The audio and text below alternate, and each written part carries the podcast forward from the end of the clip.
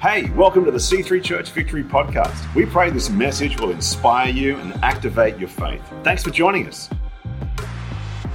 Uh, how are we this morning, church? Good? You look good. I said that already. I know. But you do. You should tell yourself that. Wake up in the morning, even though you don't look good, because we all know we don't look that great when we first wake up. Just point in the mirror, say, You look good. You look self self confidence is good. Who's been enjoying the Mark series? The journey through Mark, the endurance walk through Mark. The endurance walk, that's kind of where I'm at with my endurance training at the moment. Just walking. I uh not fit enough to run. It's uh it's a bit depressing actually, but I'll get there. We're in Mark 2, but we're getting close to the end. We're at the end of Mark 2 actually. So if you want to flick or tap to where we are, it is Mark 2 verse 23 to 28. Mark 2, verse 23 to 28. Now, if you've got your physical Bible, I like to call it the analog Bible. I understand the convenience of a digital Bible, uh, but I like uh, the analog Bible's good for flickability, great flickability. But you also, I, I remember when I was in youth, right? We didn't, we didn't have iPhones, and you know, the preacher would be like, turn to this book, and the anxiety of the moment where you're like, I don't, I don't want the person next to me to know that I'm looking at the contents to figure out where that is because like I'm not spiritual enough to know exactly where it is. Now that's out the window. You know what I mean? Like we don't because we've got our phones, that anxiety, you know. So I reckon get into the analog. But the good part about the analog is it's hard to take scripture out of context because you can see that it's part of a larger whole. It's part of a larger whole because if you just take one snippet, it's like grabbing a novel and just reading one part and go, I get this book. I understand. I know what's going on. I understand the story. No, no, no. You need to you need to have some context. So analog's good for that. Analog's good for that. And you don't get distracted, right? How many people have their devotion plans, right? Get up in the morning, go get my devotion out, put on the table, have a cup of coffee, a notification. Oh, I better check that. And then boom, it's just ruined. It's all out the window. Anyway, we're in Mark, and I'm going to read it this morning. It should be on the screen for you. It's a familiar passage, but here we go. You'll probably remember it. It says, One Sabbath, Jesus was going through the grain fields. And as his disciples walked along, they began to pick some heads of grain. The Pharisee said to him, Look, why are they doing what is unlawful on the Sabbath? And he answered, Have you never read what David did when he and his companions were hungry and in need? In the days of Abiathar the high priest, he entered the house of God and ate the consecrated bread, which was lawful only for the priests to do, to eat. And he also gave some to his companions. And then he said to them, The Sabbath was made for man, not man for the Sabbath.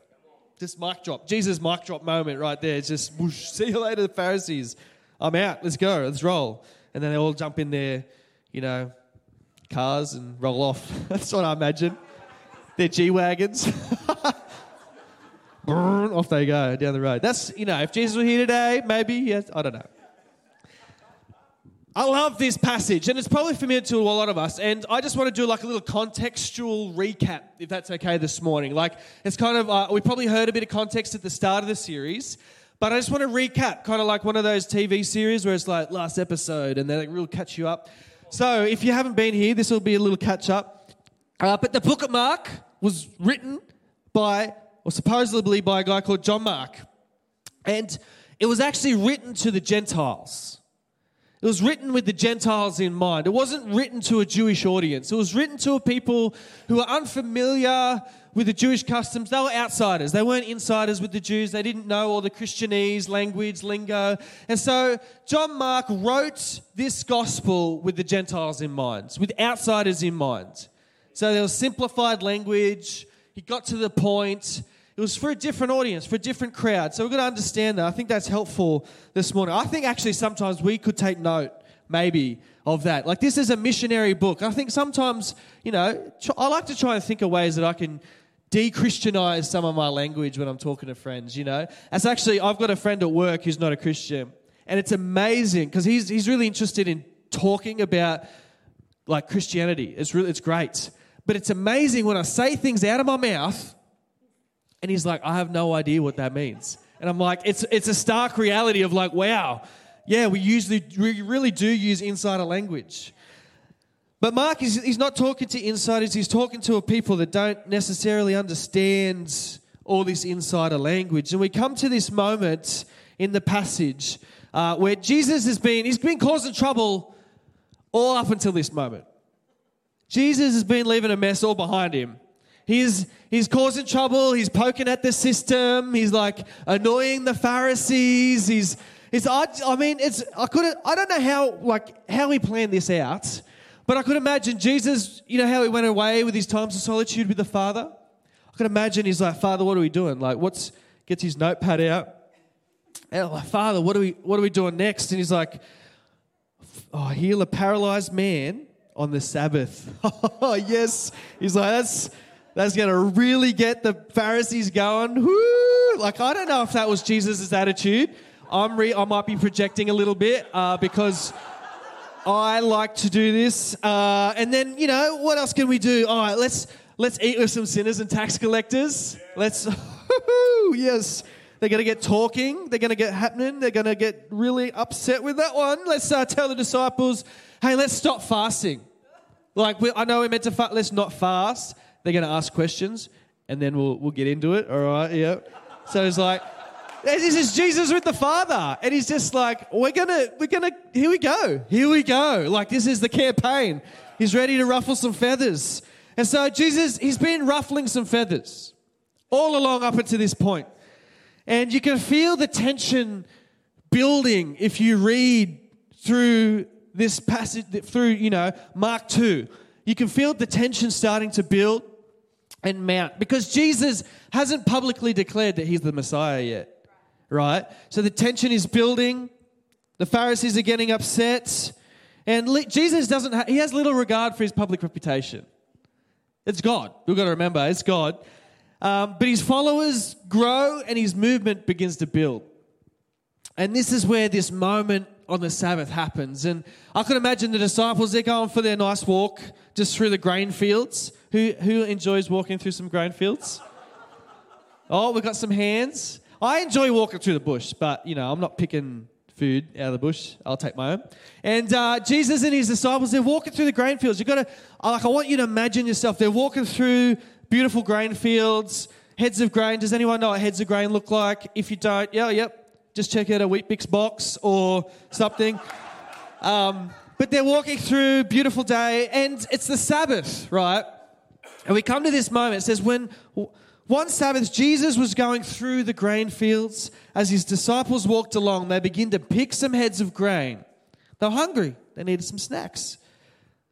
I, uh, I read this Instagram meme recently that was like um, something about snackcidents. Yes. So it's like, decides to have one snack, and then it's a month of snackcidents. You know, like just decides to eat healthy, one snackcident, ends up in a month of snackcidents. So the, the disciples, they're having a snack as they begin to pick some heads of grain. And the Pharisees said to him, Look, why are they doing what is unlawful on the Sabbath? And I, I don't know if they were hiding in the grain fields. Do you know what I mean? Like crouched down, like below the, the heads of grain and they just pop up just to catch them. They're big, like they had those big headwear thing, they would have given it away. But I can imagine that the Pharisee, the Pharisees were like this. They just, they were trying to, the tension is building and they're trying to pounce on anything Jesus is doing. They're trying to jump on any minute thing that he's doing wrong or that is unlawful. They're trolling Jesus. They're the, they're the, Pharisees, and if you don't know what a troll is, just in case, most people probably do, but a troll is internet slang for a person who intentionally tries to in, inflict conflict, hostility, or arguments in an online social community. So obviously, trolls, that term wasn't around. But I could imagine that the, the Pharisees were like trolls. They were just trying to jump on everything Jesus was doing, but I love that Jesus was kind of trolling them back. like, I, I, don't know about you, I just love that thing about Jesus. I just, he's a rebel. I, I just, I don't know, I love that about Jesus. And I don't know, like I said before, I think it's because maybe I like to do that. And I have to hold back. I don't go on online too much and on Facebook and get into those kind of discussions. But I have to do illustrate one story that I actually did. Um, and it wasn't it wasn't too bad. Like it was I picked my fun battle. It wasn't really a battle, but you know, Charles online. But I, I like to have a bit of fun and just ruffle some feathers. But I thought, okay, I'm going to ruffle these guys' feathers. And it was on Instagram, and I was following this channel, and they put up a post, and I didn't realize that they were kind of having a go at certain pastors, and I was like, you know, big international famous ones. They put up this post of Elevation Church Lego set, and it was like they were making fun of Elevation Church because they're such a big, famous kind of church, and all the people in the comments were like, you know, absolutely ripping on them, and I just decided, I thought, oh, I'll have a little bit of fun here. I wrote, this is awesome, I'd buy this. And I just thought, I just like, I just love the idea that people are going to be squirming behind their phone at the fact that I've mentioned this. So someone replies to my comment, it's best if you go to a church without false teaching. And if you don't believe me, there's plenty of YouTube videos to explain. I thought, wow, what a comeback. YouTube will t- teach me. Someone gave me a clown emoji, um, and then I replied, yes, YouTube is great. It's where I see Pastor Steven's highlights. And I just, I wasn't, you know, I wasn't causing really any serious trouble. I just knew that they were squirming in their seats. And I just, I can imagine, I just feel like Jesus was kind of doing, with a much better cause, Jesus is doing that. But the Pharisees, they were trolling Jesus and the disciples. And what's interesting, right? The law about the Sabbath was given to Moses by God on the mountain, right? It's actually one of the Ten Commandments, it's part of the Mosaic law. It was actually lawful for them to pick heads of grain on the Sabbath to have a snack. It was actually lawful, but it was unlawful to the Jewish law. See, the Jewish people, or the, the Pharisees, they decided to create big buffer zones around the Mosaic law just to make sure no one got too close. You know, they were like, okay, it's too close for people to have a snack. Like, we don't want people to break the law, so we're going to police that. We're going to give it a real good big buffer zone. So they said picking heads of grain is actually harvesting. So you can't pick heads of grain. It's classed as harvesting, guys. You can't do it. So technically, Jesus and his disciples, they were sweet by the Mosaic law, but they were, they were coming up against the Pharisaical law, the Jewish law, with all these extra added on moments. See, they believed that their self effort in keeping these laws would please God and keep them holy and set apart. And then he answered, Have you never read David, uh, what David did when he and his companions were hungry and in need? Jesus just like poking, poking them even more because they would have known this story off by heart. Like this was their whole life. They would have known the story of David. So when they go, Have you never read what David did? They're like, Of course we read what David did. We know I can tell you the whole story off by heart, and they would have been fuming. Like it's a little bit passive aggressive if you under, if you. Uh, uh, like I said, I don't know if Jesus was passive aggressive, but I, it kind of comes across that way. They would have known this. But what is interesting is they would have read it but they didn't, what Jesus was trying to say is they didn't really understand the scriptures. They could read, they could recite, they could, bang, they're great. But they didn't really understand the scriptures. He said, In the days of Abiathar the high priest, he entered the house of God and ate the consecrated bread, which is lawful only for the priests to eat. And he also gave some to his companions. So Jesus kind of draws a parallel to an you got to remember, people, the Jews don't know that, you know, they don't believe Jesus is the Messiah. He hasn't declared that he's the Messiah. And here he is drawing a parallel between himself and King David, which to the Jews, like King David, David, like, oh my goodness. And he's drawing a parallel. He's just, he's just rubbing them the wrong way a little bit more. And fun fact, it wasn't actually Abiathar who was the high priest, it was Ahimelech. Um, so that's, they got that wrong. But, um, which is true, but, you know, let's not go into that. It's a bit uh, complicated. But Jesus, you know, he just annoys the trolls even more, which I love. And some scholars say that this was a much larger debate, but we've got to remember that John Mark is kind of condensing things to bring us or the Gentiles, like the main point of what is happening here. And Jesus finishes by saying, It says, Then he said to them, The Sabbath was made for man, not man for the Sabbath.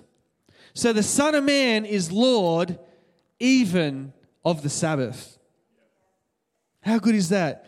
He hasn't said he's the Messiah yet. However, he keeps making these references. Again, he's making these references using that I'm the son. He's saying the Son of Man is even Lord of the Sabbath. And the Pharisees are starting to think, gee, what, wait. And what Jesus is actually doing here is we've got to realize that he's not actually, he's not actually having a conversation necessarily about the Sabbath.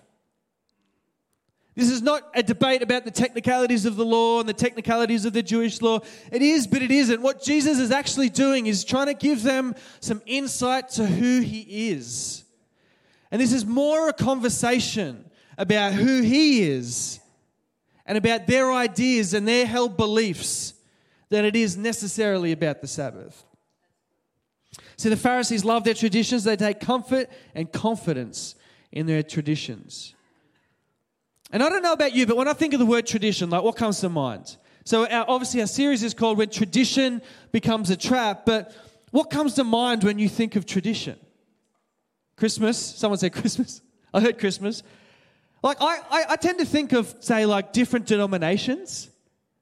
Like, I grew up in a Catholic family, an Irish Catholic family, which is, I had like the first confirmation and all that kind of stuff. Like, like I was in it. I remember I got given, at the end of that, I got given a Bible, which was way too, the text was way too small. Like, it was probably this, like a pocket Bible. And I'm like, and I was scared. Like, I was really scared because I couldn't read it. And, I think someone was joking, but they said, Oh, you've got to read through that seven times, otherwise you can't get to heaven. And I was like, Oh my goodness, it's too small, I can't read that. I've got to read seven times in my lifetime? How am I going to do that? And I was just petrified. Like I had no idea that they were joking. But my grandparents were Irish Catholics and they were devout. My grandpa would open up um, the, the church at Bullaroo like every day. Every day he was down there early, opening up the church, getting things ready. And at my grandparents' house, it was awesome. They had statues of Mary, they had statues of Jesus, and they were all the old statues from the church where Jesus and Mary's hands had fallen off, like they broke off because there was like a thin part of the statue. So there's statues of Jesus and Mary around the house with no hands, and and there was paintings of like bleeding hearts Jesus, and there was like candles, like holy candles and everything. And I remember my sister and her friend did a sleepover and they were like roasting marshmallows over the candles a little bit. but I remember my grandparents would wake up really early and I remember hearing them like praying. They were devout prayers with the rosary beads and they were praying. And, but so when I think of tradition, I wonder if we think of, of things like that. You know, these kind of traditions. And when we think of ourselves, we go, oh, do we have tradition? Oh, no, no, we're Pentecostals. We're, um, we're, we're free, man. We don't have all, all those things. But, but the definition of traditions, let me find it. Gee. The definition of traditions is ideas. It's not just like these paraphernalia. They're ideas, habits, practices, belief systems. So when it comes to traditions, we definitely have traditions. We can't be fooled into thinking that we don't have traditions. We definitely have traditions. Customs, practices, routines, habits, principles, beliefs, or ideas. What are some traditions that you have in your world? You see, this conversation is not a debate about the Sabbath, it's about ideas and beliefs behind their traditions.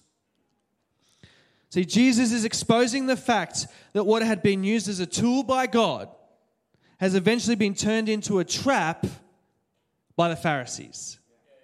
And so, the question this morning we have to ask ourselves are, are some of the traditions, the beliefs, the customs, the habits that, we, that are just ingrained in us through life, have they become a tool in our life or have they become a trap? Are they a tool in my walk with God? Are they helping me walk with God in intimacy, in growing? Or is it a hindrance? Is it a trap? Are my held beliefs and thoughts and customs and ideas and habits, are they trapping me because they have become God instead of God. And this is what Jesus is saying when he says, when he says that Son of Man is Lord even of the Sabbath. So how do we how do we know that something is a tool or a trap? Because not all traditions are traps. Not all traditions are traps. Some of them have great purpose. Actually, there's a great quote that I love from G.K. Chesterton. It says, Do not remove a fence. A fence, like a picket fence, not offense, a fence. Do not remove a fence until you know why it was put up in the first place. How good is that? And it, because someone intentionally put that fence there. Someone put that there for a really good reason. No one just goes putting fences up for no reason all around the place.